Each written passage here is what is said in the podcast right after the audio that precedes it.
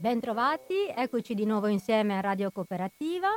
Abbiamo ricevuto tantissime telefonate e tantissimi complimenti alla nostra mail, anche sulla puntata precedente sul lavoro e quindi vogliamo accontentarvi e siamo di nuovo qui a Radio 24 a parlare di diritto del lavoro con un importante ospite che adesso ci presenta il nostro collega, l'avvocato Massimiliano Stitz. Oggi abbiamo come ospite l'avvocato Francesco Rossi, un avvocato famoso, conosciuto nel Foro di Padova, che si occupa diciamo, principalmente di diritto del lavoro e che dedica tanto del suo impegno e del suo tempo anche alle attività istitu- istituzionali dell'avvocatura, ovvero si mette al servizio dei colleghi per far funzionare quella macchina che ci aiuta ad amministrare la giustizia. Francesco Rossi è stato anche è già presidente del Consiglio dell'Ordine degli Avvocati di Padova, una, una presidenza che ricordiamo condivisa da tutte le associazioni forensi, quindi insomma una presidenza prestigiosa che ha ben lavorato. E ora Francesco è presidente della Fondazione Forense, un altro organo istituzionale previsto dal nostro ordine che si occupa principalmente di formazione ehm, per gli avvocati. Ecco Francesco, buongiorno intanto. Buongiorno, buongiorno a tutti. Ringrazio innanzitutto Radio Cooperativa di questa opportunità di scambiare qualche considerazione con voi, appunto anche con persone che magari non, sono, non fanno di professione l'avvocato, il magistrato, il cancelliere, insomma non sono direttamente interessati al pianeta giustizia, ma che del pianeta giustizia vogliono comunque occuparsi e comunque sapere.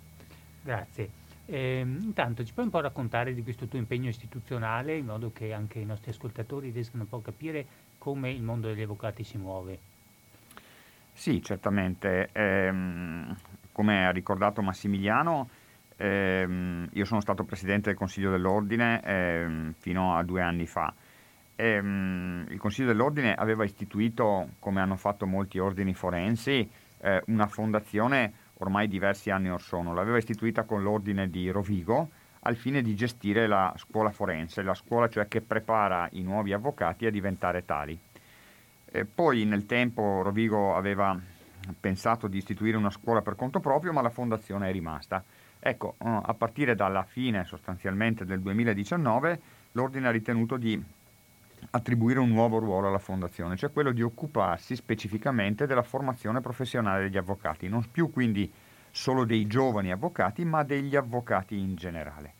Perché l'ordine ha sempre condiviso l'idea che l'avvocatura abbia dire, bisogno di riaccreditarsi di fronte ai cittadini, di diventare nuovamente autorevole, di, far, di trasmettere il pensiero per cui gli avvocati siano le persone alle quali ci si può rivolgere con fiducia, ma ci si può rivolgere con fiducia se sono professionisti preparati, non solo se lo sono, ma anche dire, se tali appaiono ai cittadini.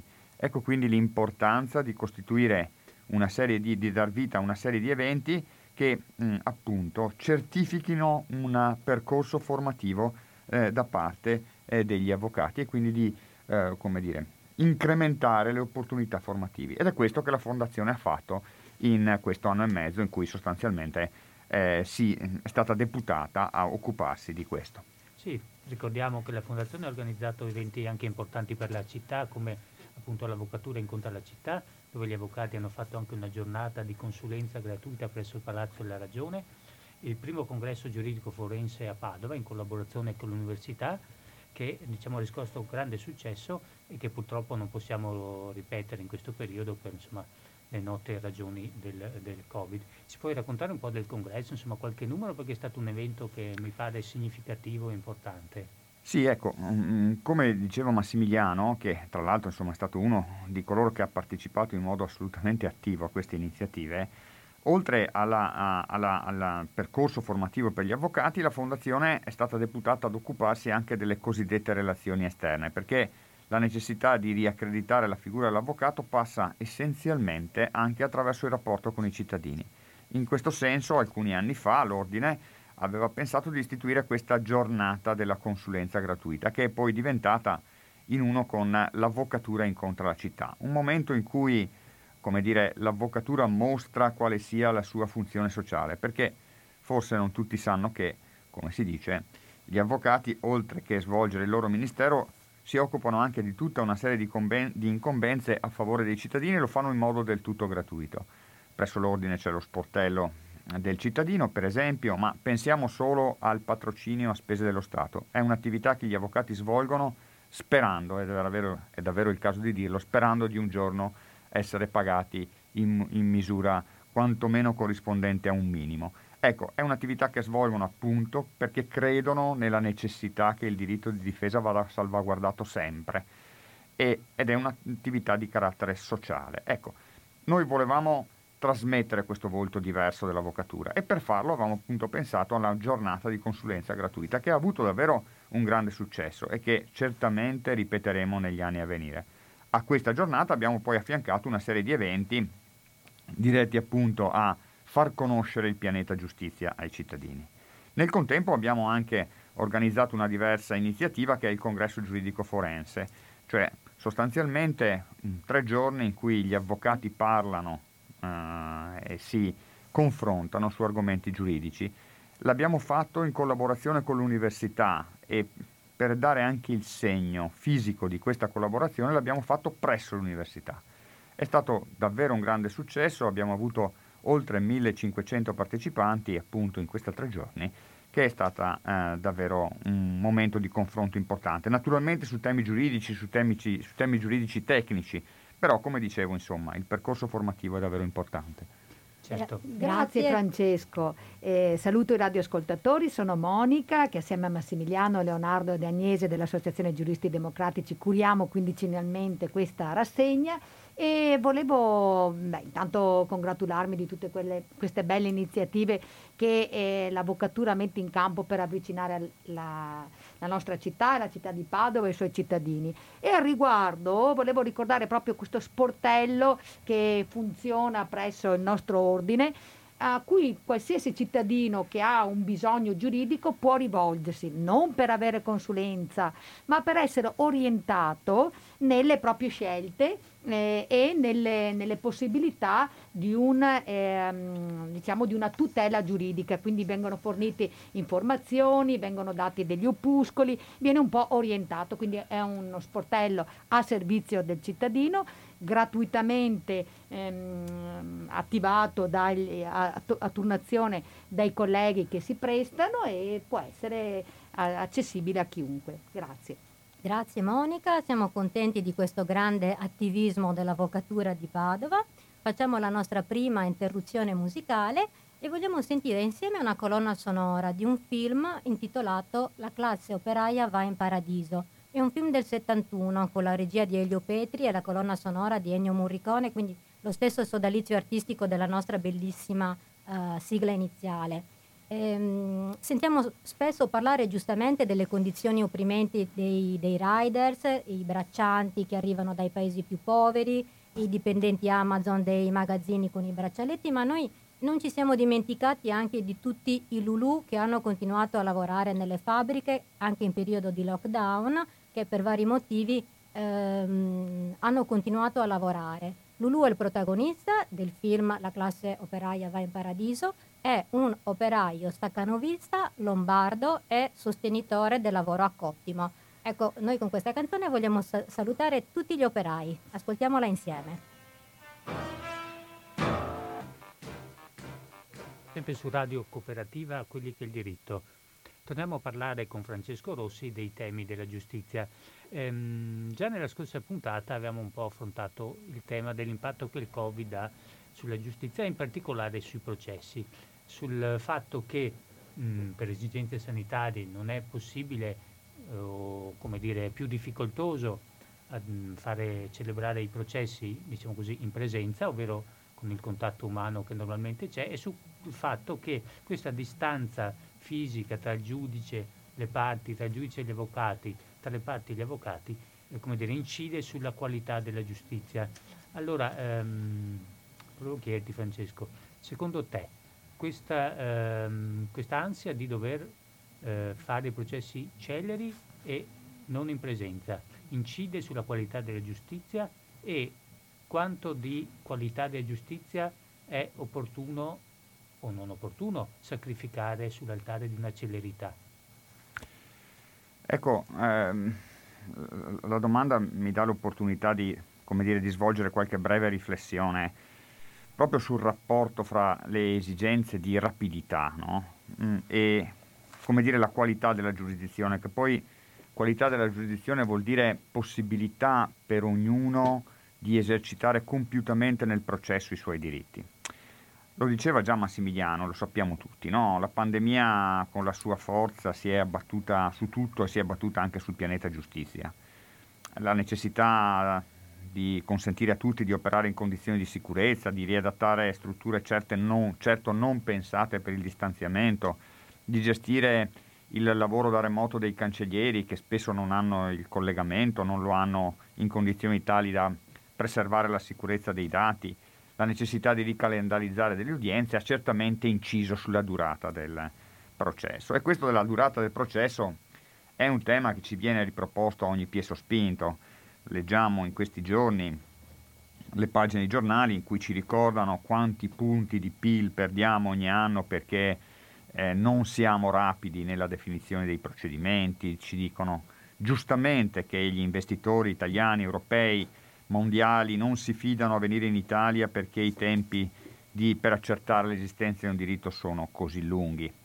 Così, l'ultimo dato si dice che per una definizione di una causa civile in Italia per i tre gradi di giudizio ci vogliono sette anni e tre mesi, ossia 2658 giorni. Insomma, se vogliamo essere attrattivi, se vogliamo i fondi della Next Generation, i processi devono essere rapidi, ma su questo, guardate, siamo tutti d'accordo, no? il diritto a un processo in tempi ragionevoli è sancito del resto dall'articolo 111 della Costituzione, dall'articolo 6 della Convenzione europea dei diritti dell'uomo ed è un diritto al quale non vogliamo per nessuna ragione rinunciare. Però si tratta di capire quali sono gli strumenti attraverso quest- quali questo obiettivo fondamentale possa essere raggiunto e tenere soprattutto presente che questo obiettivo deve essere raggiunto tenendo fermo gli altri principi sanciti sempre dall'articolo 111 della Costituzione, cioè il rispetto del contraddittorio e la condizione di parità delle parti di fronte a un giudice che deve essere un giudice terzo. Ecco, vedete, e poi mi fermo e magari riprendo dopo. Le regole del processo, che sono quell'insieme di atti concatenati che deve devono condurre a una decisione nel merito, cioè a accertare se spetti o non spetti un diritto, se un fatto sia stato o non sia stato commesso, esprimono un, l'esigenza, esprimono un rapporto fra la necessità di accertare la verità sostanziale e di farlo in un tempo ragionevole. In un mondo perfetto, noi dovremmo ammettere, per esempio, che un documento decisivo, immaginiamo una lettera che interrompe la prescrizione o una lettera che prova un credito, possa essere prodotto in qualsiasi momento, perché è decisivo, perché da quel documento dipende l'esito del processo, dipende l'accertamento del mio diritto. Ma ciò si scontra con un'esigenza di concentrazione e celerità, per cui le regole che ci siamo dati prevedono che decorso un certo termine quel documento non si possa più mm, produrre. La norma processuale, cioè, al fine di ridurre i tempi di accertamento del diritto, può condurre a una sentenza ingiusta che non riconosce il diritto a chi compete perché, per restare al nostro esempio, il documento è stato prodotto in ritardo. Ecco, quando parliamo di regole del processo dobbiamo sempre tenere presente questo. Le regole del processo sono necessarie, ma non devono condurre a una eccessiva compromissione del diritto, perché se no avremmo fatto certamente più presto, ma avremmo certamente una sentenza o un numero di sentenze più ingiuste in numero maggiore, appunto. Sì, cer- certamente questo è un tema importante perché mh, la cosa che viene più difficile come avvocati, penso sia l'esperienza di noi tutti, è quella di riuscire a spiegare a un cittadino che la sentenza è evidentemente ingiusta, cosa che ogni tanto capita insomma, nel, nel mondo giuridico. E quando questo dipende da impedimenti processuali questo è veramente difficile da spiegarlo. Ma il Covid dicevamo che è questa cosa che comunque eh, permea tutta la nostra esperienza di queste settimane, rispetto alla giustizia crea questo distacco diciamo, con il giudice, questa difficoltà di avere un rapporto diciamo, diretto, anche dialettico mh, con il giudice. Questo incide anche questo sulla qualità della giustizia? Io ritengo di sì. Tu Francesco cosa ne, cosa ne pensi?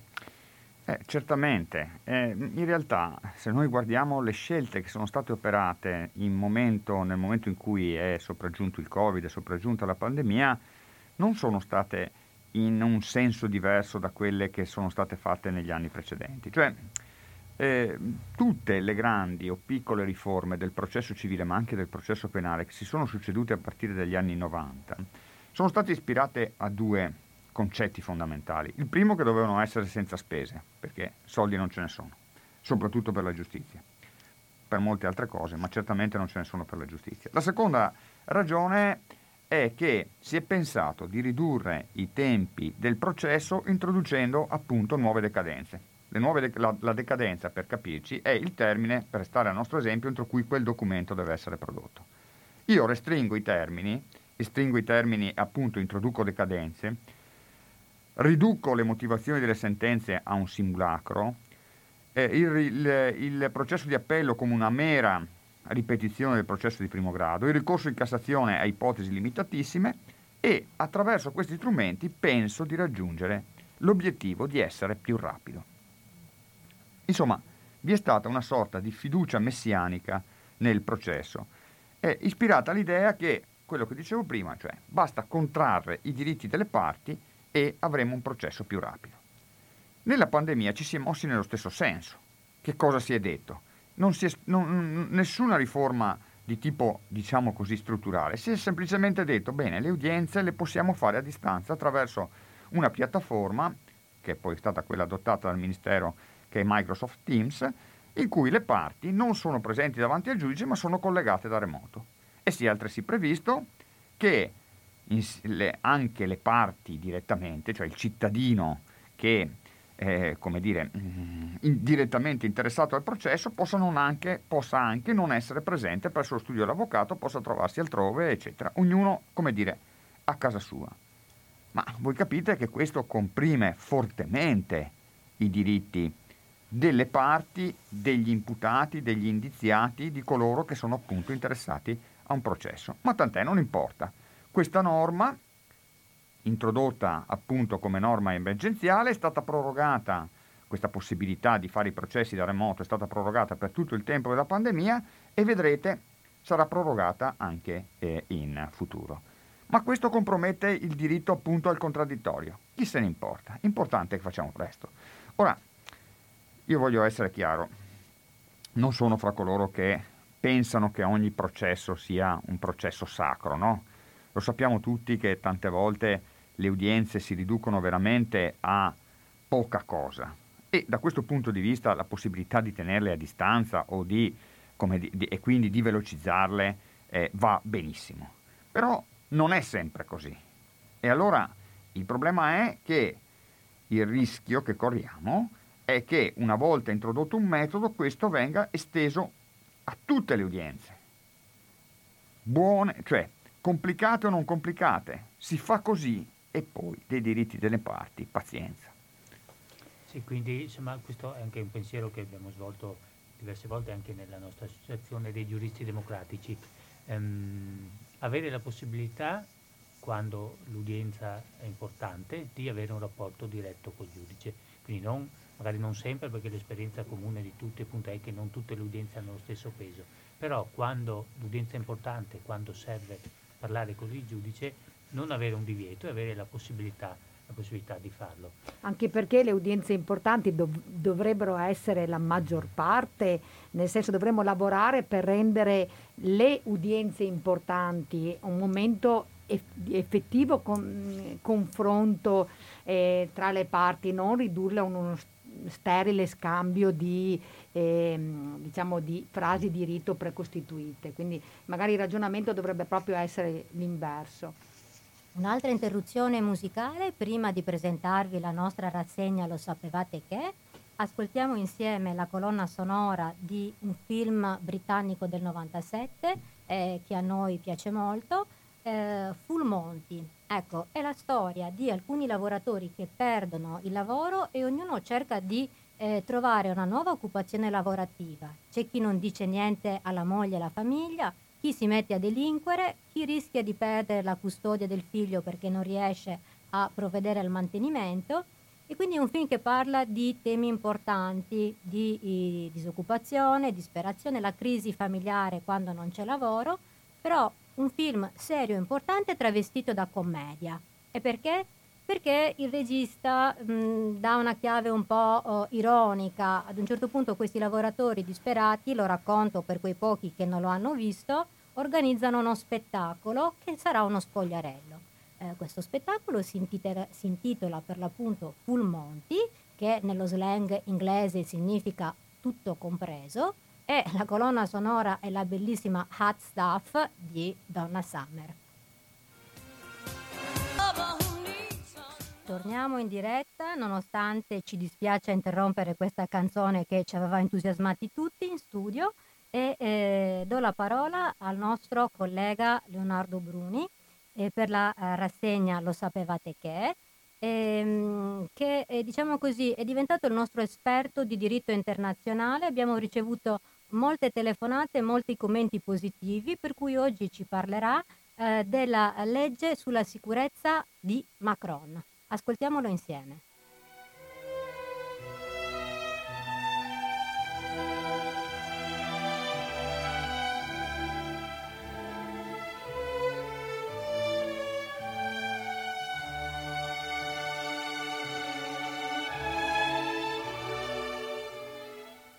Grazie Agnese. Adesso oggi andiamo in Francia, visto che abbiamo fatto un bel, un bel giro del mondo e dell'Europa nelle precedenti puntate e parliamo di questa legge sulla sicurezza globale che eh, è balzata agli onori delle cronache vista l'affluenza di manifestazioni contro questa legge che c'è stata due sabati fa in Francia, a Parigi, ma non solo a Parigi.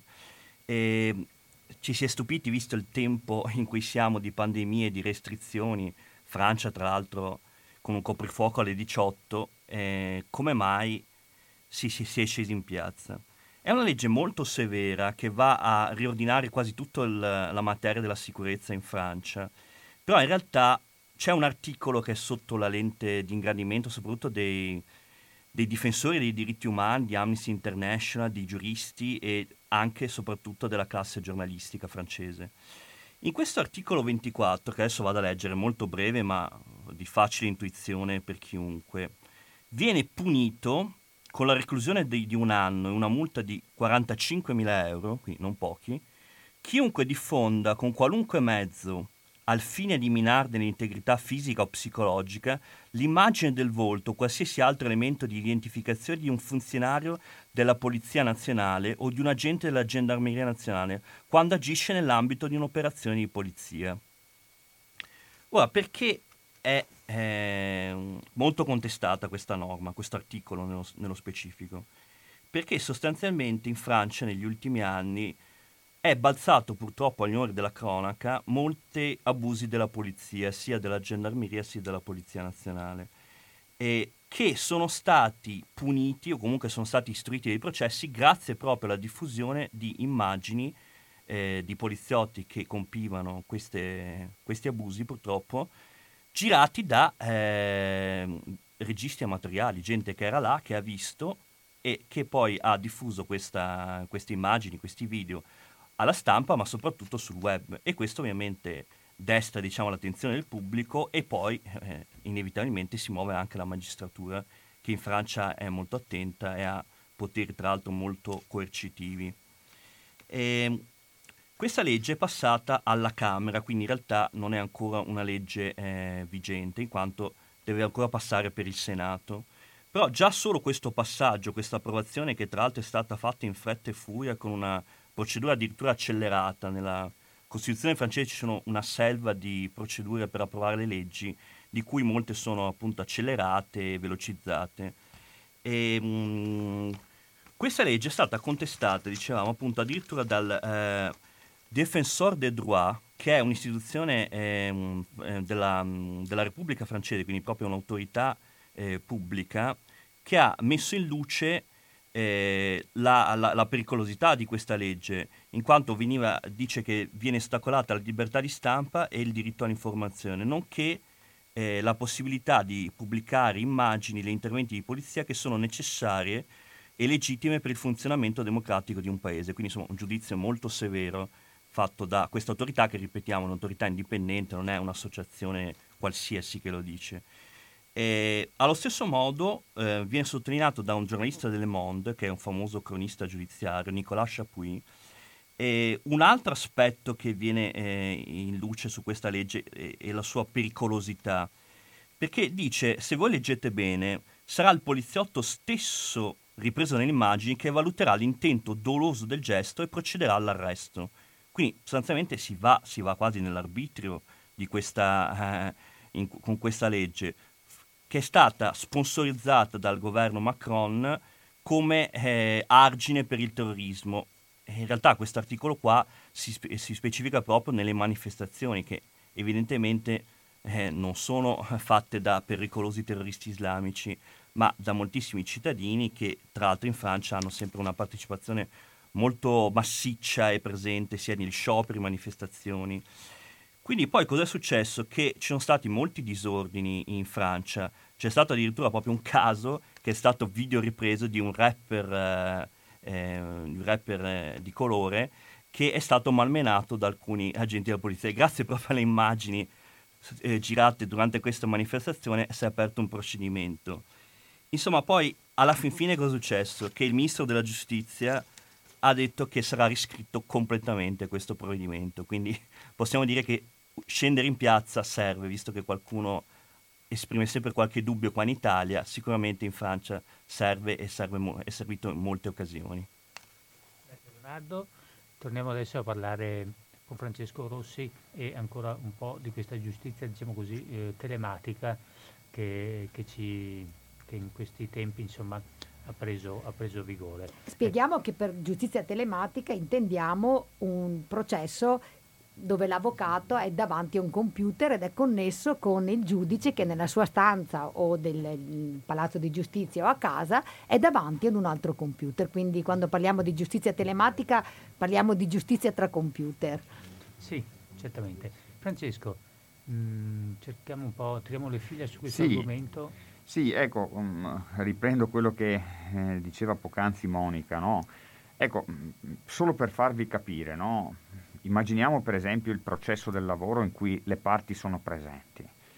È un processo nel quale, per esempio, l'interrogatorio delle parti assume una funzione fondamentale, perché così vuole la legge, ma perché così è anche nella pratica, no? Sentire le parti come eh, il loro punto di vista sulla situazione che è oggetto del processo. Ora, Com'è possibile pensare di gestire un interrogatorio in modo che sia genuino e funzionale allo scopo per cui è stato previsto se lo gestiamo da un computer? Allora, io capisco che eh, ci potranno, che le esigenze di fare presto sono importanti, l'abbiamo detto, siamo tutti d'accordo, però sono altrettanto importanti le, è altrettanto importante l'esigenza di fare bene e fare bene vuol dire rispettare il diritto al contraddittorio che hanno le parti. E questo è un diritto che si deve porre almeno sullo stesso piano di quello della celerità, e invece così non è. Il problema di fondo poi è che, per tornare a quello che dicevamo poc'anzi, è che non esiste una riforma del processo che in sé sia in grado di um, abbreviare i tempi del processo stesso e di garantire le esigenze del contraddittorio. Queste, queste esigenze si garantiscono investendo risorse sulla giustizia. E, e, risorse che noi non abbiamo avuto da anni e che non abbiamo tuttora. E ciò che è sconvolgente è che il ministro attualmente in carica, nel dicembre 2019, presentando una riforma del processo civile, ha detto che attraverso questa riforma, per, so, per il solo fatto della riforma, si, la durata del processo si ridurrà del 50%. Ecco, viene da dire che per fortuna da questo punto di vista, e ovviamente solo da questo punto di vista, è arrivata la pandemia e quindi voglio dire, questa riforma si è fermata. Ma pensare e continuare a dire queste cose vuol dire semplicemente trasmettere ai cittadini un messaggio, un messaggio completamente sbagliato. Ma vedete, e concludo su questo punto, questo modo di pensare non nasce dal nulla, è alimentato da un sentire diffuso alimenta ed è alimentato da un sentire diffuso per cui, in fin dei conti, il processo è un fastidio, è un'inutile lungaggine, perché ciò che conta è l'accertamento rapido del diritto, arriviamo rapidamente a sentenza anche sulla colpevolezza o non colpevolezza dell'imputato ed è un messaggio che ci viene continuamente trasmesso dai mezzi di comunicazione, la televisione, i social, i giornali, eccetera, dove, come sappiamo, i processi si celebrano molto rapidamente, rapidissimamente. Una pagina, due, qualche post, un paio d'ore in cui sentiamo l'esperto di turno, arriviamo rapidamente alla decisione, che molto spesso è quella della colpevolezza dell'imputato sulla base delle indagini che sono state compiute e così dimostriamo che, come dire, se ci si mette un po' di buona volontà possiamo raggiungere la verità senza bisogno di avvocati, senza bisogno di giudici, senza bisogno di tecnici, perché quello che conta è il parere della gente, quella con due, con due, con due G. Eh, trasmettiamo un messaggio, è, è la trasmissione di un messaggio devastante questo. Perché, come dire, eh, bisogna veramente da questo punto di vista muoversi sul piano culturale e ripartire dai principi fondamentali, andando se necessario, ed è necessario, in direzione ostinata e contraria, come diceva eh, un noto cantautore. Cioè, ripartire dall'idea che il processo accusatorio, quello fondato sul contraddittorio delle parti presenti davanti al giudice, è un valore da proteggere, uno strumento sofisticato, impegnativo, anche lento, ma è l'unico in grado di portare a un accertamento del diritto o di responsabilità serio e rispettoso appunto dei diritti di tutti. Sì, questo ci porta anche a un problema di in qualche modo di cultura generale, nel senso noi siamo nel tempo in cui bisogna semplificare, nel tempo in cui anche rispetto alla cultura delle persone la fatica di imparare qualcosa, di metterci del tempo non, non è svalorizzata, bisogna fare appunto presto qualsiasi cosa e, mm, e dire, eseguire, seguire le ricette della, della, celerità di un mercato libero, bisogna fare presto, bisogna fare profitto e queste cose qua. Su questo noi mh, mm, oggi vogliamo parlare anche di un'altra cosa, ovvero l'impatto che il Covid ha avuto in tema del diritto del lavoro e in particolare nel tema dei licenziamenti, perché nei licenziamenti c'è sempre il tema del tutelare il lavoratore e da un lato tutelare anche l'impresa, perché appunto la realtà è complessa e, mh, mm, e quindi insomma tutte le entità che entrano nel mondo del diritto vanno tutelate.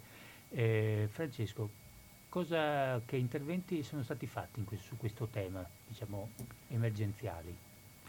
Allora, Mm, gli interventi sono stati molti, ma cerchiamo un po' di semplificarli e di ridurre le cose all'essenziale. Allora, fin dal primo manifestarsi della pandemia, il nostro legislatore ha compiuto in materia di licenziamenti e quindi di tutela del mm, posto di lavoro una scelta precisa.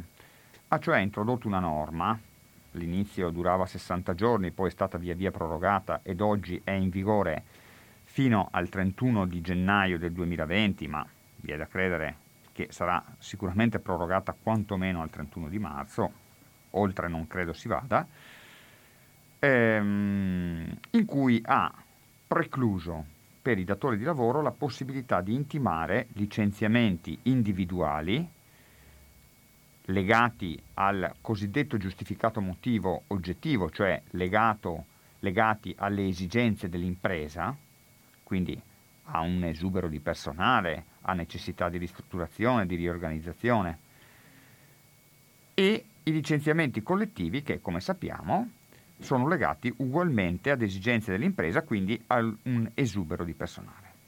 Ha introdotto una norma per cui questi licenziamenti, questi e questi solo licenziamenti, sono vietati appunto in un periodo che all'inizio era di 60 giorni e poi si è andato via via prorogando. Vedremo poi un attimo in dettaglio, perché credo sia utile eh, comprendere a quali licenziamenti esattamente ci si riferisce. Però è, è, è necessario dire subito che il legislatore, come contropartita rispetto a questo blocco dei licenziamenti, ha offerto alle imprese, nella sostanza, la possibilità di utilizzare la cassa integrazione ordinaria o altri strumenti analoghi di sostegno del reddito, il fondo di integrazione salariale, la cassa integrazione in deroga, ehm, i fondi bilaterali, sostanzialmente appunto di utilizzare per lo stesso periodo gratuitamente l'accesso appunto alla cassa integrazione eh, ordinaria. Eh, sostanzialmente il legislatore ha detto, tu datore di lavoro non puoi licenziare, come corrispettivo di questo blocco dei licenziamenti come corrispettivo di questa inibizione, io ti do la possibilità di accedere alla cassa integrazione. La scelta è stata cioè quella di cercare di evitare che per questo periodo della pandemia andassero persi, in ragione di scelte che le aziende andavano a compiere, moltissimi posti di lavoro che poi magari doveva, avrebbero potuto essere utili alle aziende stesse nel momento in cui si fosse verificata eh, la ripresa. Cioè si è voluto evitare che venissero assunte scelte legate un po' all'emotività, non adeguatamente programmate, che si facesse ricadere direttamente e immediatamente sui lavoratori eh, una crisi che interessava certamente le imprese, soprattutto certi tipi di imprese legati a, alla eh, pandemia. Poi magari vediamo se mh, mm, di eh, occuparci di, alcuni, mh, mm, sì. di alcune specifiche tipologie di licenziamenti e magari di fare anche una valutazione su questo tipo di scelta. Sì, diciamo che mh, mm, sicuramente l'esigenza principale era quella di dire congeliamo il mercato del lavoro, non creiamo una disoccupazione diffusa che avrebbe sicuramente aggravato la, la situazione economica nel medio e nel lungo periodo e quindi lo Stato interviene e sostiene il reddito di questi lavoratori. Dobbiamo ricordare però che appunto non tutti i licenziamenti sono, sono bloccati e non tutto è licenziamento, cioè se ti scade il contratto non è che ti hanno licenziato, ti è scaduto il contratto, quindi questa tutela vale per i contratti a tempo indeterminato giusto? Certamente. Allora, questa tutela, cioè questa inibizione dalla possibilità di intimare i licenziamenti, vale per i rapporti a tempo indeterminato e dicevo vale per i licenziamenti motivati dal cosiddetto giustificato motivo oggettivo, cioè legati alle esigenze dell'impresa. L'impresa ritiene di essere in crisi, di non poter mantenere un posto di lavoro, risolve il rapporto di lavoro, per banalizzare. Si applica altresì ad alcune altre tipologie di licenziamenti, come per esempio quelli motivati da inidoneità. Perché? Perché se il lavoratore è inidoneo, il datore di lavoro ha comunque l'onere di valutare la sua possibilità di ricollocarlo in azienda e da questo punto di vista vengono in rilievo appunto le esigenze dell'azienda, per cui anche il licenziamento per inidoneità si ritiene compreso in questo divieto. Grazie Francesco. Ecco. Eh, nel frattempo sono arrivati dei messaggi, no? E eh, vorremmo anche dare eh, un po' di eh, lettura a questi messaggi. Eh, sono dei messaggi di complimenti alla trasmissione e quindi ci fa piacere anche prenderci un po' di complimenti. Allora, mh, mm, Paolo da Limena ci scrive complimenti per la trasmissione, competenza, serietà, ironia, un approccio garbato e professionale. Marco da Padova. no, scusate, però dobbiamo anche un po' prenderci un po' di complimenti. Allora, eh, Marco da Padova ci dice: Da quando c'è la pandemia, grazie a voi, affronto, un, un, un, affronto aspettate, la vostra trasmissione con un nuovo modo di analizzare le situazioni in tempo di Covid. Silvia da Cittadella bravi, bellissima trasmissione, anche i medici dovrebbero seguire il vostro esempio e quindi ci vogliono copiare e Giuseppe da San Giorgio delle Pertiche mi ha molto incuriosito e divertito il fatto che degli avvocati dell'austero foro di Padova si siano cimentati in una trasmissione divulgativa di questo tipo. Bravi, complimenti. Grazie, grazie, grazie. grazie. grazie. Ecco. E dopo questi complimenti adesso daremo, oh, sentiamo un altro pezzo musicale che sembra un po' una provocazione. Perché? Perché il pezzo è eh, un, un brano della colonna sonora di un lungometraggio di Disney, Biancaneve, e la famosa canzone cantata dai Sette Nani e io. È un pezzo del 37, ma se ascoltiamo bene le parole di questo pezzo, è un pezzo in cui bambini, ai bambini viene insegnato a lavorare e picconare tutto il giorno senza, uh, senza nessuna interruzione e a essere contenti di questo lavoro indefesso. Cioè viene insegnato ai bambini l'affezione per il lavoro indefesso e lo stesso insegnamento c'è in questo cartone animato nell'altro pezzo che invece canta Biancaneve che appunto lavora fischiettando e impara a fischiettare nel senso te lo devi proprio far piacere questo lavoro. E oggi quindi ascoltiamo insieme e io. perché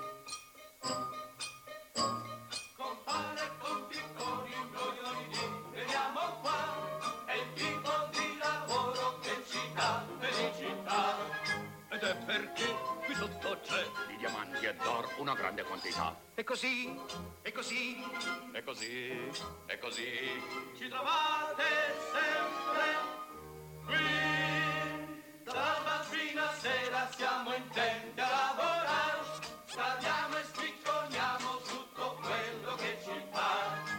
Troviamo diamanti in quantità. e altre gemme d'ogni qualità. Anche se ne abbiamo da buttare, noi seguiamo a scavare.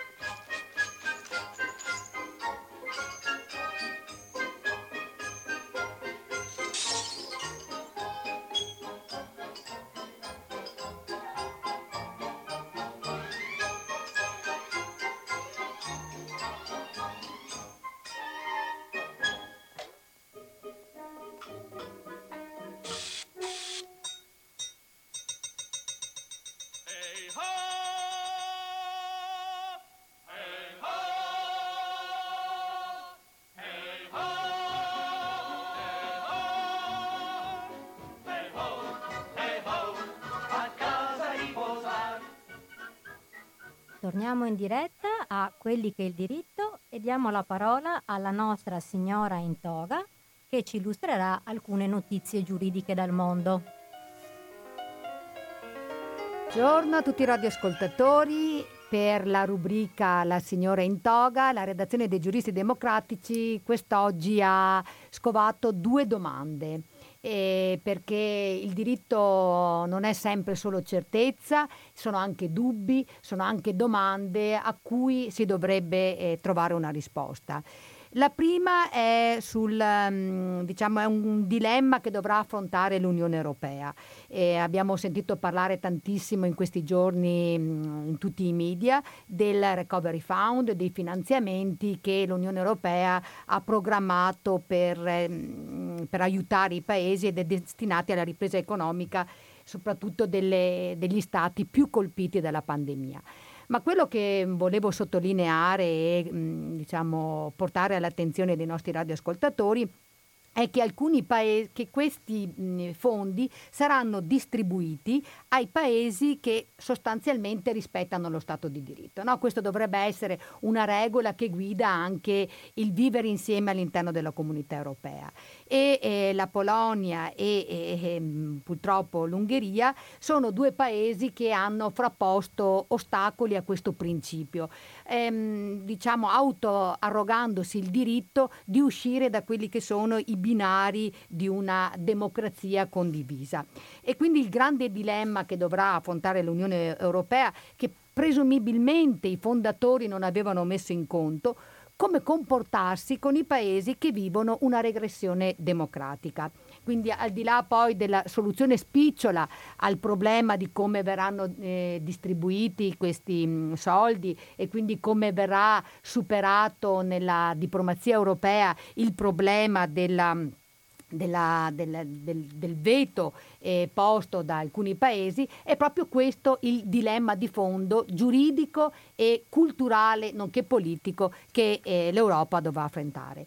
L'altra questione, l'altra grande domanda eh, riguarda il Nagorno-Karabakh. E abbiamo insomma, seguito il, la recrudescenza eh, della guerra eh, tra l'Azerbaigian e l'Armenia per, per, per per il potere su questa regione che ricordiamo è ai confini tra Turchia, Iran, Georgia, Cecenia russa, molto vicina a Iraq e, e Siria, quindi in una, un punto molto strategico eh, a noi vicino, nella zona del Caucaso meridionale. Al di là di chi diciamo, temporalmente ha la meglio, ehm, diciamo, che, mh, la domanda che volevo ehm, condividere insieme a voi, radioascoltatori, è proprio questi piccoli paesi che diventano eh, anche mh, l'emblema di, di, ombre che ci stanno dietro. No? il Nagorno-Karabakh, in realtà il conflitto tra l'Azerbaigian e l'Armenia riflette un conflitto tra eh, Russia e Turchia, quindi ci sono maggiori interessi in gioco al di là di quello che è il sacrosanto principio di autodeterminazione dei popoli che però viene un po' tirato per la giacchetta a seconda degli interessi in campo. Eh, L'Azerbaigian è culturalmente turco.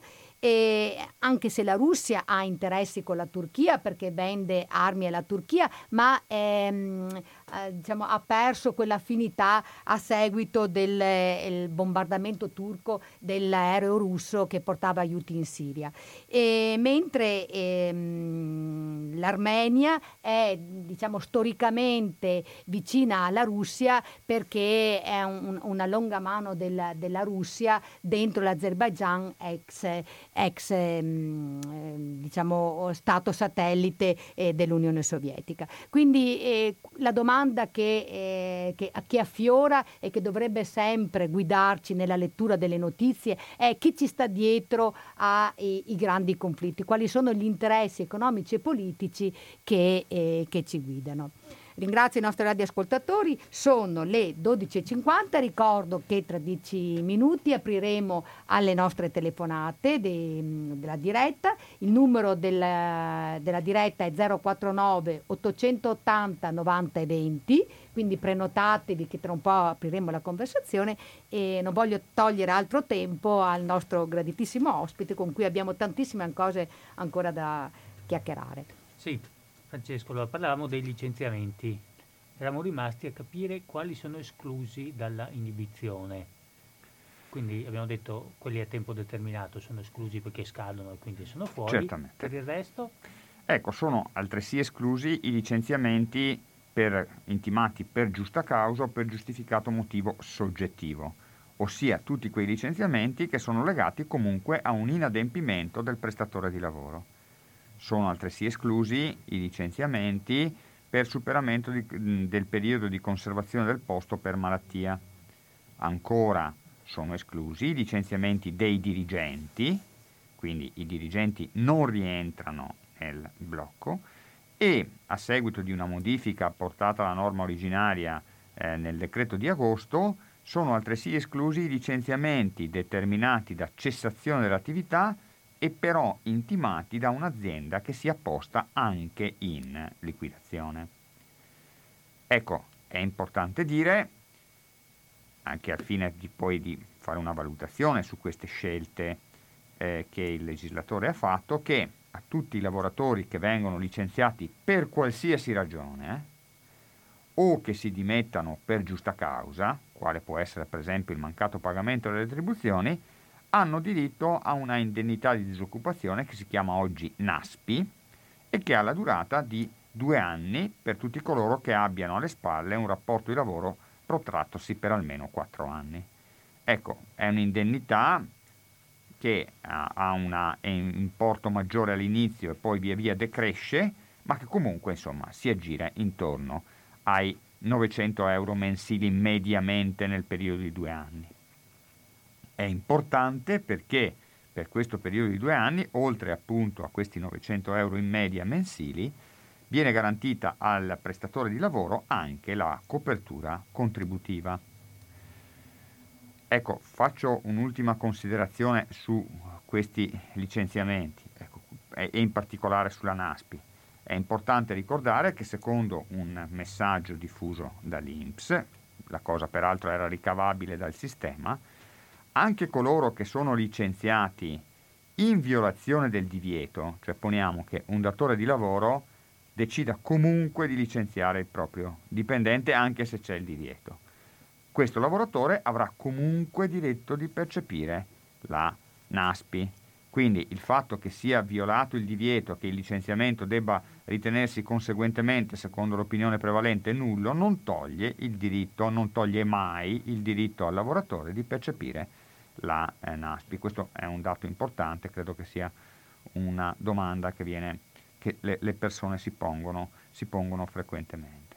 Sì, quindi ehm, un attimo per capire questo passaggio. Io vengo licenziato, il licenziamento è illegittimo, però io intanto ho diritto a prendere la NASPI finché appunto il processo di cui parlavamo prima accerta che il licenziamento è illegittimo. Certo. Nel momento in cui il licenziamento è accertato illegittimo, il giudice condannerà l'impresa a pagarmi come dire, tutto il periodo anche per il quale io non ho lavorato, però come dire, per colpa dell'azienda perché mi ha licenziato ingiustamente. Certo.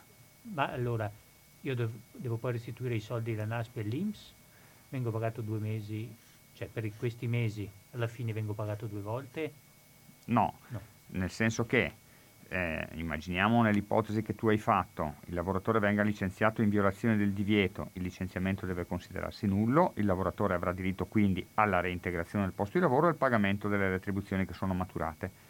Quando interverrà la sentenza, egli, se ha percepito la NASPI, la dovrà restituire, però solo quando arriverà la sentenza che dichiari la nullità del licenziamento e il suo diritto alla reintegrazione. Naturalmente, se invece il, il lavoratore come spesso è accaduto in questi mesi, no? eh, il, il datore di lavoro e il lavoratore si accordano, nel senso che il lavoratore viene licenziato per giustificato motivo oggettivo, viene poi raggiunto un accordo in relazione al quale il lavoratore rinuncia al all'impugnazione di licenziamento verso la corresponsione di un incentivo, il lavoratore avrà comunque diritto di percepire la NASPI. Quindi la trattiene, la trattiene oltre certo. al risarcimento. Oltre alla, all'incentivo che viene convenuto con il datore di lavoro mentre diciamo in un, faccio un po' di casi pratici perché come dire, certo, sono, certo, risultano interessanti. Eh, il problema, uno dei problemi principali è il lavoratore che si trova in, un, in un'impresa che fallisce, perché ovviamente lì, eh, dire, i denari sono evidentemente pochi. Che tutela è stata prestata dallo Stato o è, diciamo, è la solita o ci sono novità? Da questo punto di vista in realtà non ci sono novità e questo è un buco nella legislazione, nel senso che l'articolo 14 del decreto di agosto eh, mm, prevede, come dicevo prima, che mh, mm, eh, il licenziamento possa essere intimato anche da imprese che cessano l'attività e siano poste in liquidazione. La norma non fa specifico riferimento alle imprese fallite, per cui mm, vi è da chiedersi se l'impresa fallita possa intimare il licenziamento legittimamente. Che cosa accade? Che, Qual è il problema in questi casi? Il problema in questi casi è che il eh, fallimento um, determina una sospensione del rapporto di lavoro, per cui le prestazioni, le obbligazioni delle parti vengono sospese. Solo con il licenziamento il lavoratore ha diritto di accedere alla NASPI e quindi alla tutela sulla disoccupazione.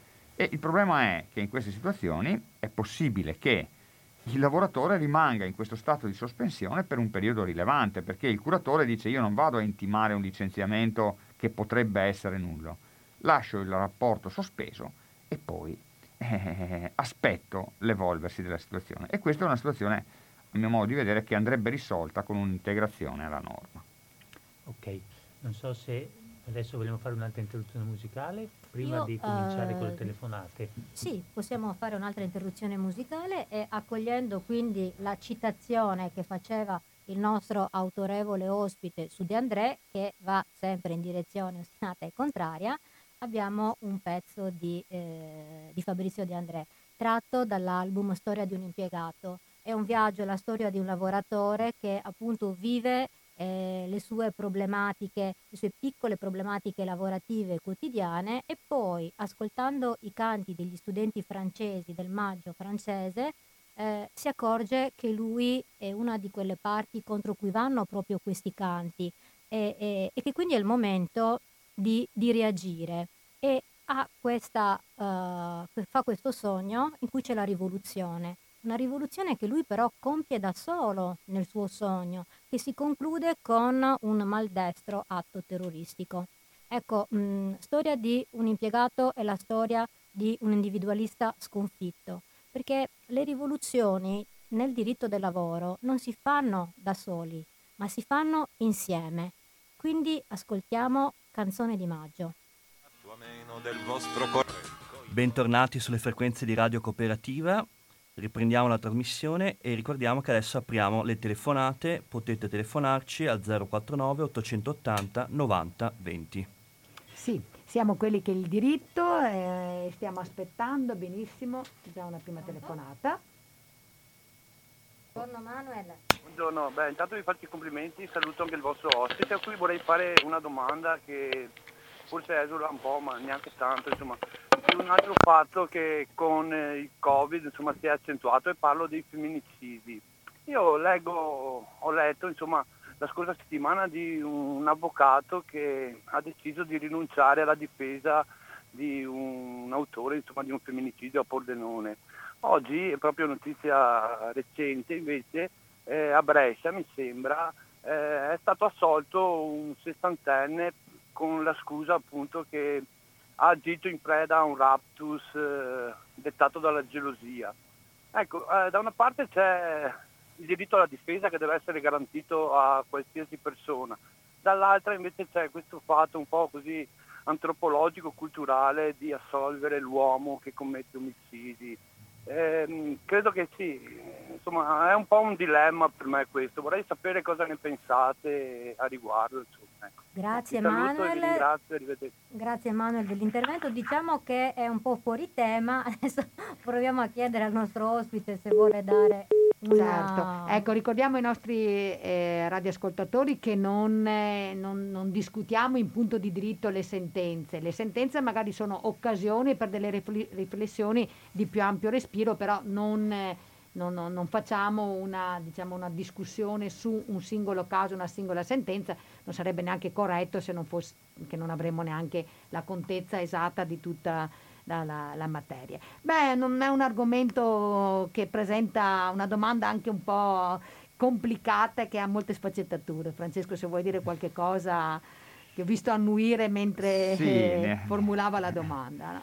È una domanda sicuramente interessante perché coinvolge sempre il tema del processo, del diritto di difesa. Ne abbiamo parlato con Monica qualche giorno fa appunto in un convegno che ritengo davvero interessante organizzato proprio dalla Fondazione, dalla fondazione Forense. Beh, partiamo dal, dal caso che poneva l'ascoltatore, no? Diceva, ho sentito di un avvocato che ha ritenuto di rinunciare al mandato. Io credo che su questo tema, e a rinunciare al mandato, chiariamo anche perché. Rinunciare al mandato perché ha detto si trattava di un femminicidio, di una persona accusata di avere ucciso la moglie a coltellate. Dice l'avvocato, io ho rinunciato al mandato perché ciò confligge con i miei valori, che sono valori di difesa e di lotta contro la violenza sulle donne.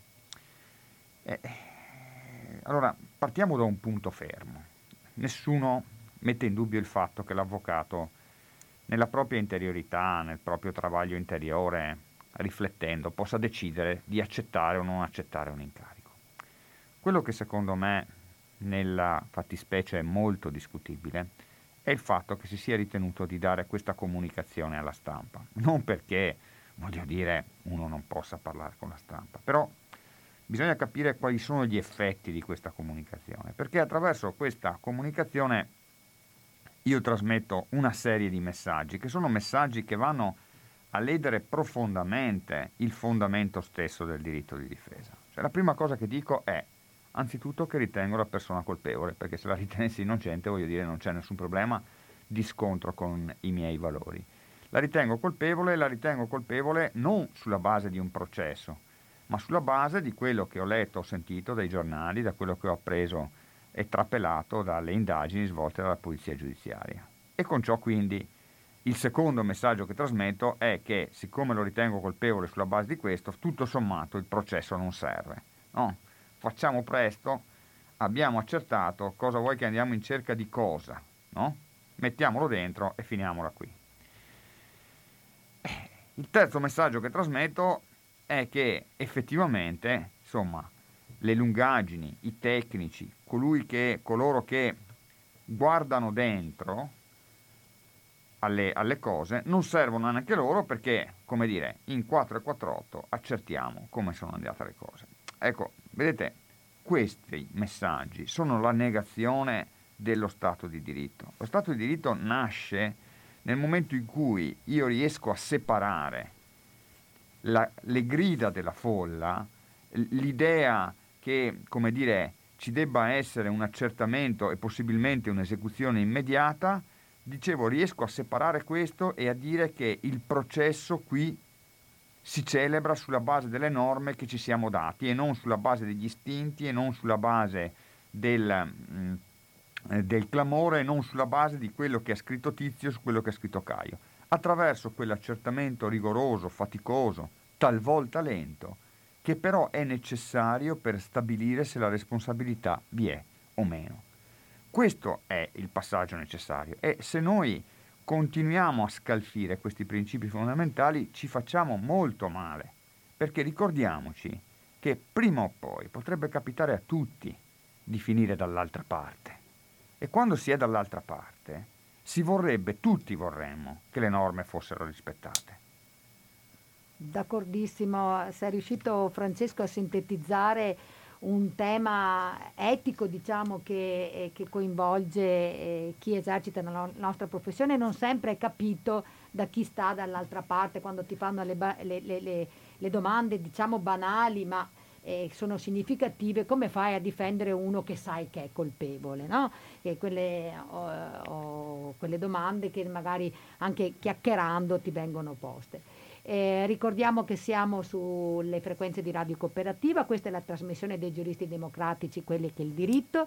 Oggi abbiamo come ospite un collega e amico, l'avvocato Francesco Rossi, stiamo parlando di giustizia, stiamo parlando di eh, eh, processo, di diritto del lavoro. E chi vuole fare una domanda, siamo in un momento in cui abbiamo aperto alle, al dialogo con i radioascoltatori, può farlo telefonando in diretta allo 049 880 90 20, ripeto 049 880 90 20. Prendiamo la prossima telefonata. Mentre aspettiamo che il radioascoltatore richiami, ricordo che abbiamo anche un numero di sms 345 18 91 685 e poi abbiamo come una mail dedicata radio chiocciola giuristidemocratici.padova.it Pronto? Buongiorno. Pronto? Eccola qua. Si presenti, chi è? Ah, sono Giovanni da Savazzano. Buongiorno a tutti. Buongiorno Giovanni. Buongiorno Giovanni, Buongiorno. grazie di aver chiamato. Allora, volevo, cioè, voi, eh, i, i diritti diciamo, dei lavoratori eh, si fanno sempre meno. Perché, adesso faccio un esempio, no? Il signor Renzino ha tolto l'articolo 18 dallo Statuto dei lavoratori. no? Quindi ha tolto un diritto al lavoratore che se vince la causa decide o no di rientrare in azienda.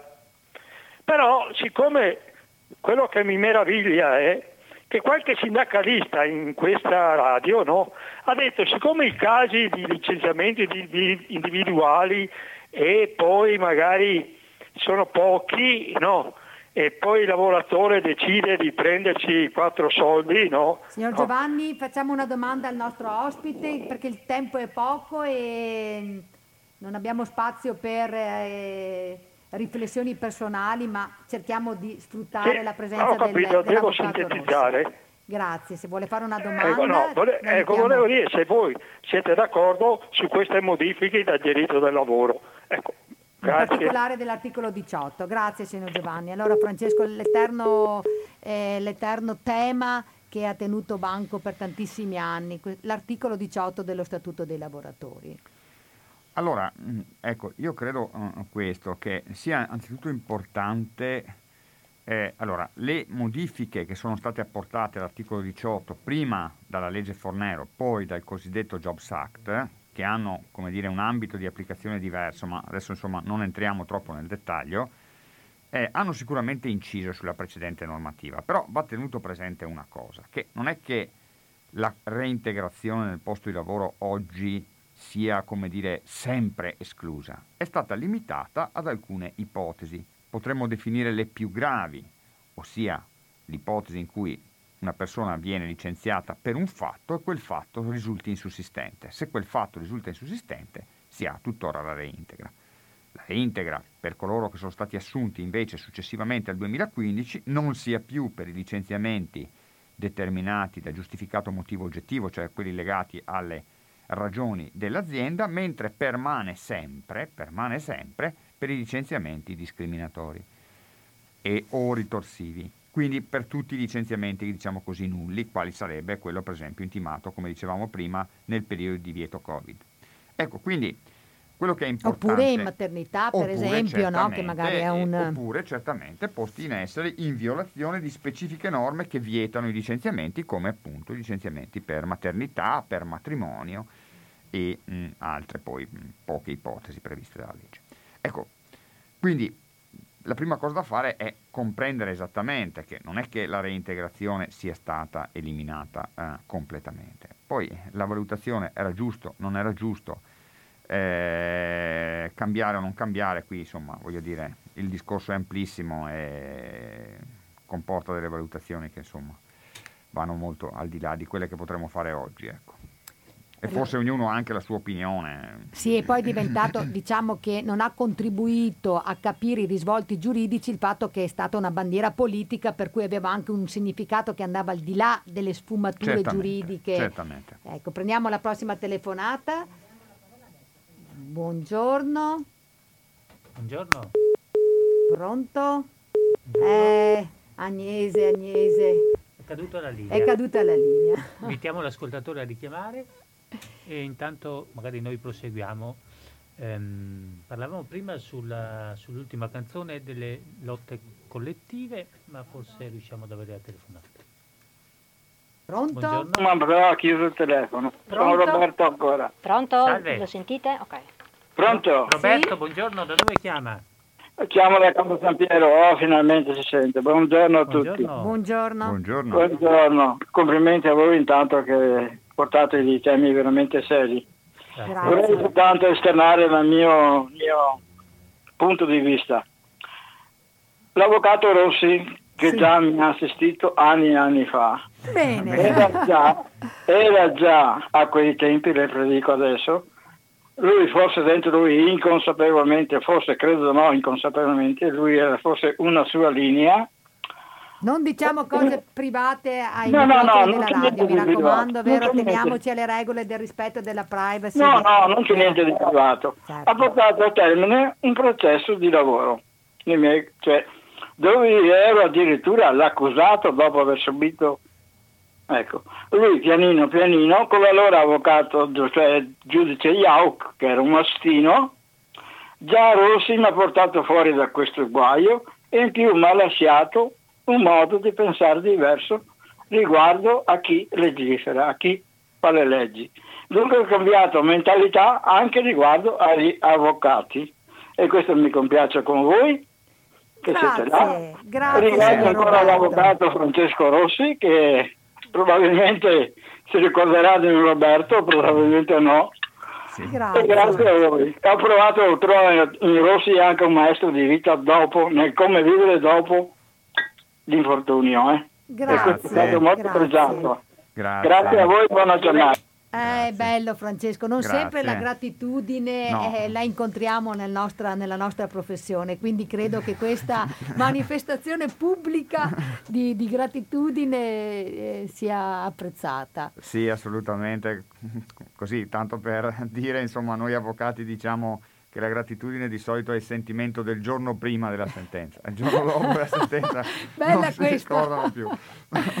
Ma però invece quindi fa molto piacere, fa molto onore al nostro ascoltatore essersi ricordato poi a distanza di così tanto tempo.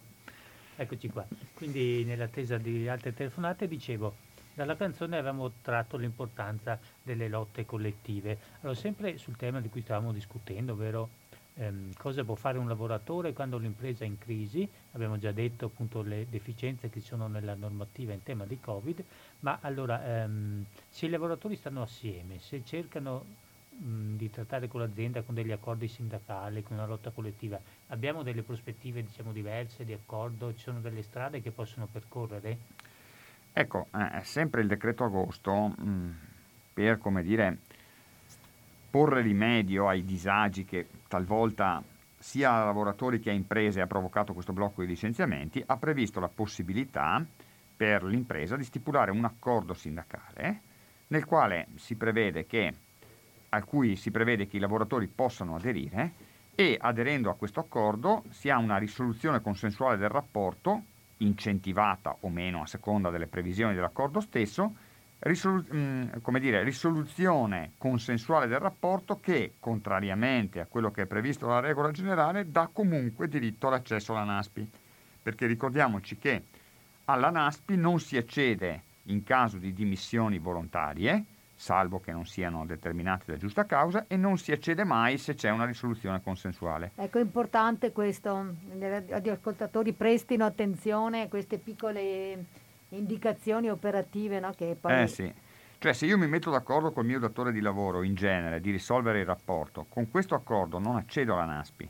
Bene, la norma prevede che se questa risoluzione consensuale in- avviene in ragione di un preesistente accordo sindacale che preveda appunto questa possibilità di adesione all'accordo stesso e quindi magari è un incentivo oppure anche no, eh, questa risoluzione consensuale dà diritto alla NASPI. Ecco, questa è un'apertura importante perché appunto consente, per esempio a coloro che volessero reperire un'altra, un'altra, che abbiano reperito un'altra occupazione ma che vogliono comunque avere il paracadute della NASPI, di risolvere il rapporto, avere la NASPI e magari sperimentare qualche nuova occupazione.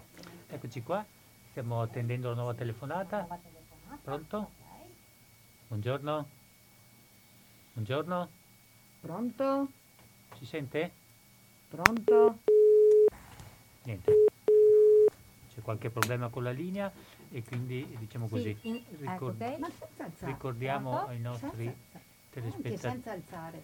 Ricordiamo ai nostri telespettatori che appunto queste indicazioni operative che ci ha dato l'avvocato Rossi, quindi le dimissioni volontarie non danno diritto alla NASPI, la dimissione dà diritto alla NASPI solo se ha un giustificato motivo che tipicamente può essere se non mi pagano lo stipendio, ovviamente. Certo, una giusta causa. Una giusta causa, quindi se io lavoro e non mi pagano, quello è sicuramente una giusta causa per dimettersi. Pronto? Pronto? Pronto, ecco la telefonata. Buongiorno, chi è? Eh, niente, io volevo chiedere, mi chiamo Antonino. Antonino, volevo da dove chiederle chiama? da Mestre. Da Mestre, buongiorno, dica. Allora, niente, una domanda di carattere previdenziale riguarda eh, la quota 100. Sì, ci dica. Cioè, eh, Allora, due, due domande. Uno, eh, nel caso del pubblico impiego bisogna fare la domanda di pre, eh, preavviso, no? Mm.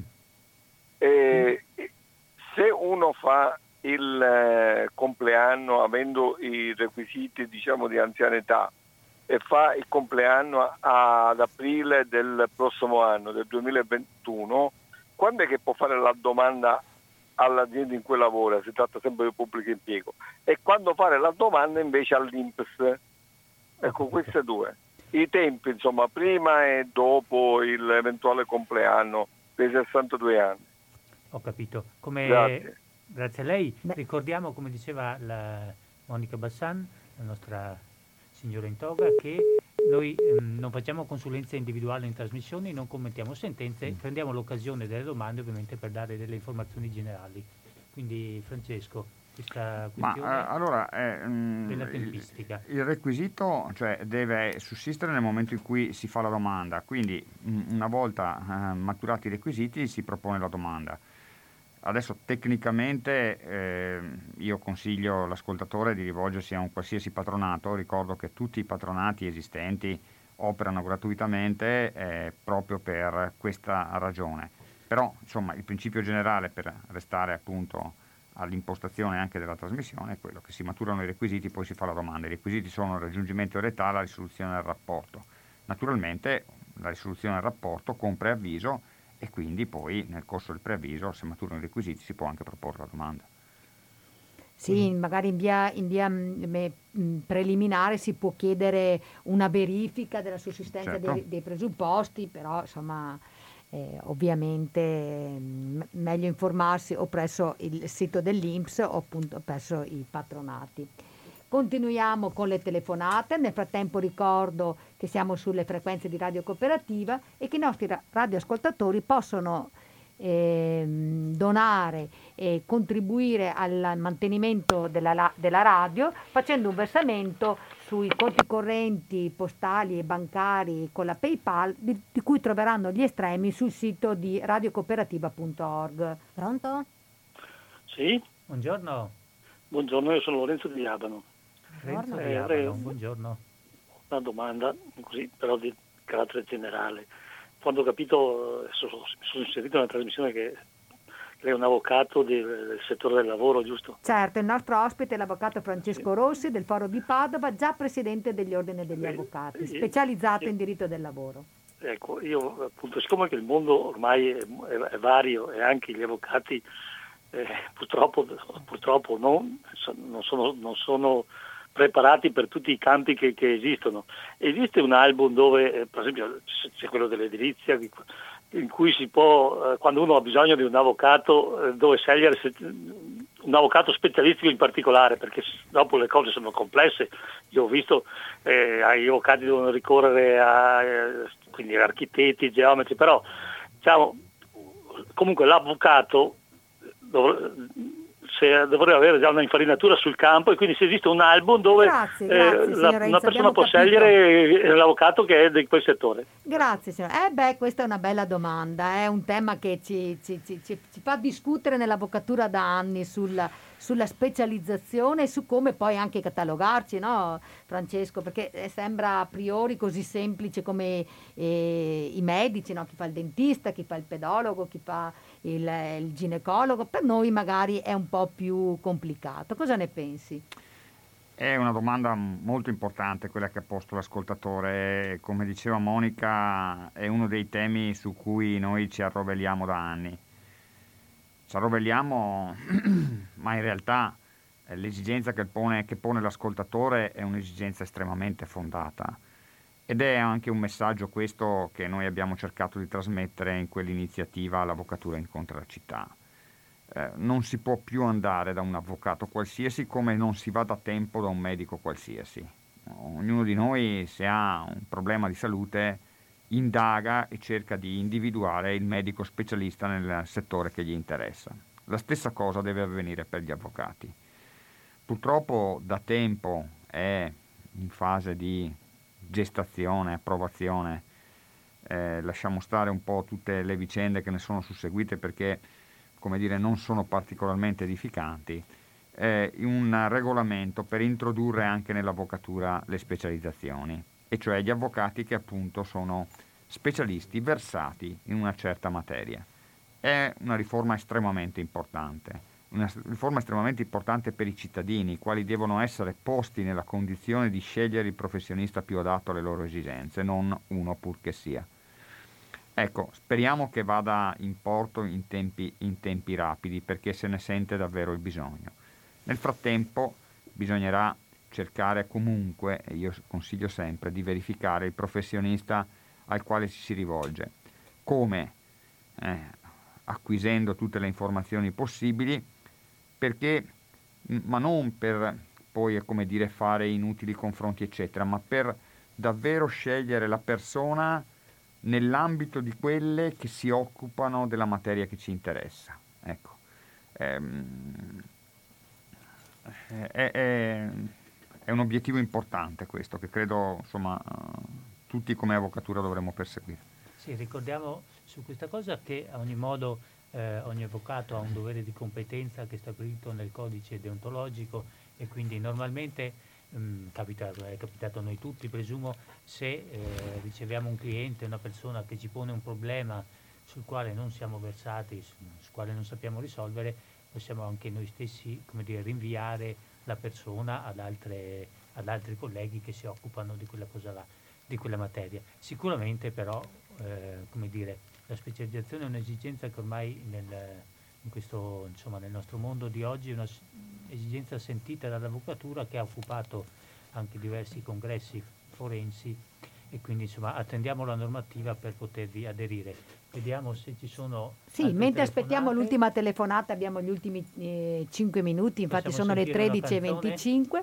Sì, ricordiamo che la prossima trasmissione dei giuristi democratici cade il giorno della vigilia, il 24, e quindi abbiamo pensato di non, ehm, di non portare nessun ospite, ma di fare una trasmissione tra di noi, una trasmissione un po' più leggera, e, eh, dove ci scambieremo gli auguri, mangeremo virtualmente un panettone o un pandoro, faremo anche un sondaggio su chi preferisce il pandoro e chi preferisce il panettone, un dilemma natalizio che si ripropone tutti gli anni e quindi ci, rivedere- ci risentiremo su queste frequenze il giorno 24 alla vigilia appunto, sempre da mezzogiorno all'una e mezza con una puntata frizzante di quelli che è il diritto e speriamo di avere anche Davide Zagni che è il conduttore che da qualche eh, settimana non sentiamo i nostri mi- microfoni ma che ci dovrebbe ascoltare da casa perché fa Ciao, il Davide. Ciao Davide, che fa il censore, ci dice come stiamo andando. E poi ci saremo noi, Massimiliano Stiz, Leonardo Bruni, il nostro tutologo eh, e poi la, par- la voce della nostra trasmissione Agnesi Usai che con cura e attenzione E sceglie per Bassanti noi ci sta parlando. che sono la signora in giallo, In giallo. in, In toga, toga. sbaglio sempre. Grazie Monica. Eh. Ecco, io vorrei concludere un po' la trasmissione con eh, le parole che sono state scelte dal, io ritengo, il miglior storico italiano in questo momento, che è Alessandro Barbero, quando ha fatto la lezio eh, inaugurale del Festival eh, della Cultura a Torino. E lui ha ricordato, cavalcando la metafora che spesso si fa in questo momento di pandemia con la guerra, cioè siamo in guerra. Non è tanto condivisibile questa metafora, però lui ci ha ricordato cosa?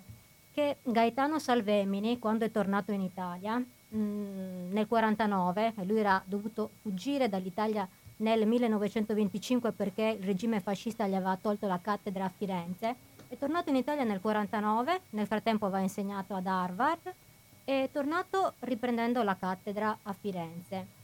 E quando è tornato ha detto, dopo la guerra ho visto l'Italia essere un vero formicaio umano, per la capacità degli italiani di riprendere a lavorare e di darsi da fare per ricostruire. Ecco, mh, quella lezio finiva appunto con questo augurio, la capacità degli italiani nuovamente di darsi da fare. Ci sono anche, ma questo l'ho riscontrato io in alcuni eh, settori, come dire, degli accomodamenti. Ho visto che qualcuno eh, eh, non ha questa spinta che invece noi ci auguriamo e per questo sentiamo qualche minuto di last work e quindi questo eh, imperativo esortativo dei Rolling Stone. Eccoci qua, allora adesso è giunta l'ora di salutarci, quelli che il diritto vi salutano, salutiamo e ringraziamo l'avvocato Francesco Rossi che ci ha accompagnato in questa giornata. Grazie Francesco, aiutato- veramente. Grazie a voi, è Grazie, stato un- veramente un piacere, grazie. Grazie Francesco, grazie Monica che ci ha portato nel mondo e anche nel Caucaso, grazie Agnese che ci ha, come dire, sulle sue note ci ha portato anche un po' a sognare oltre questo, diciamo, gli incombenti giornalieri e grazie Leonardo che come sempre ci porta nel mondo anche lui e oggi ci ha portato in Francia e ci ha spiegato che le lotte collettive forse ancora oggi ci servono a, a qualcosa. Un saluto anche da Massimiliano Stiz, grazie a tutti, ricordatevi di ascoltare sempre Radio Cooperativa, la radio dell'informazione libera. Ciao a tutti! Grazie, Ciao, a ciao. presto. Grazie, alla prossima.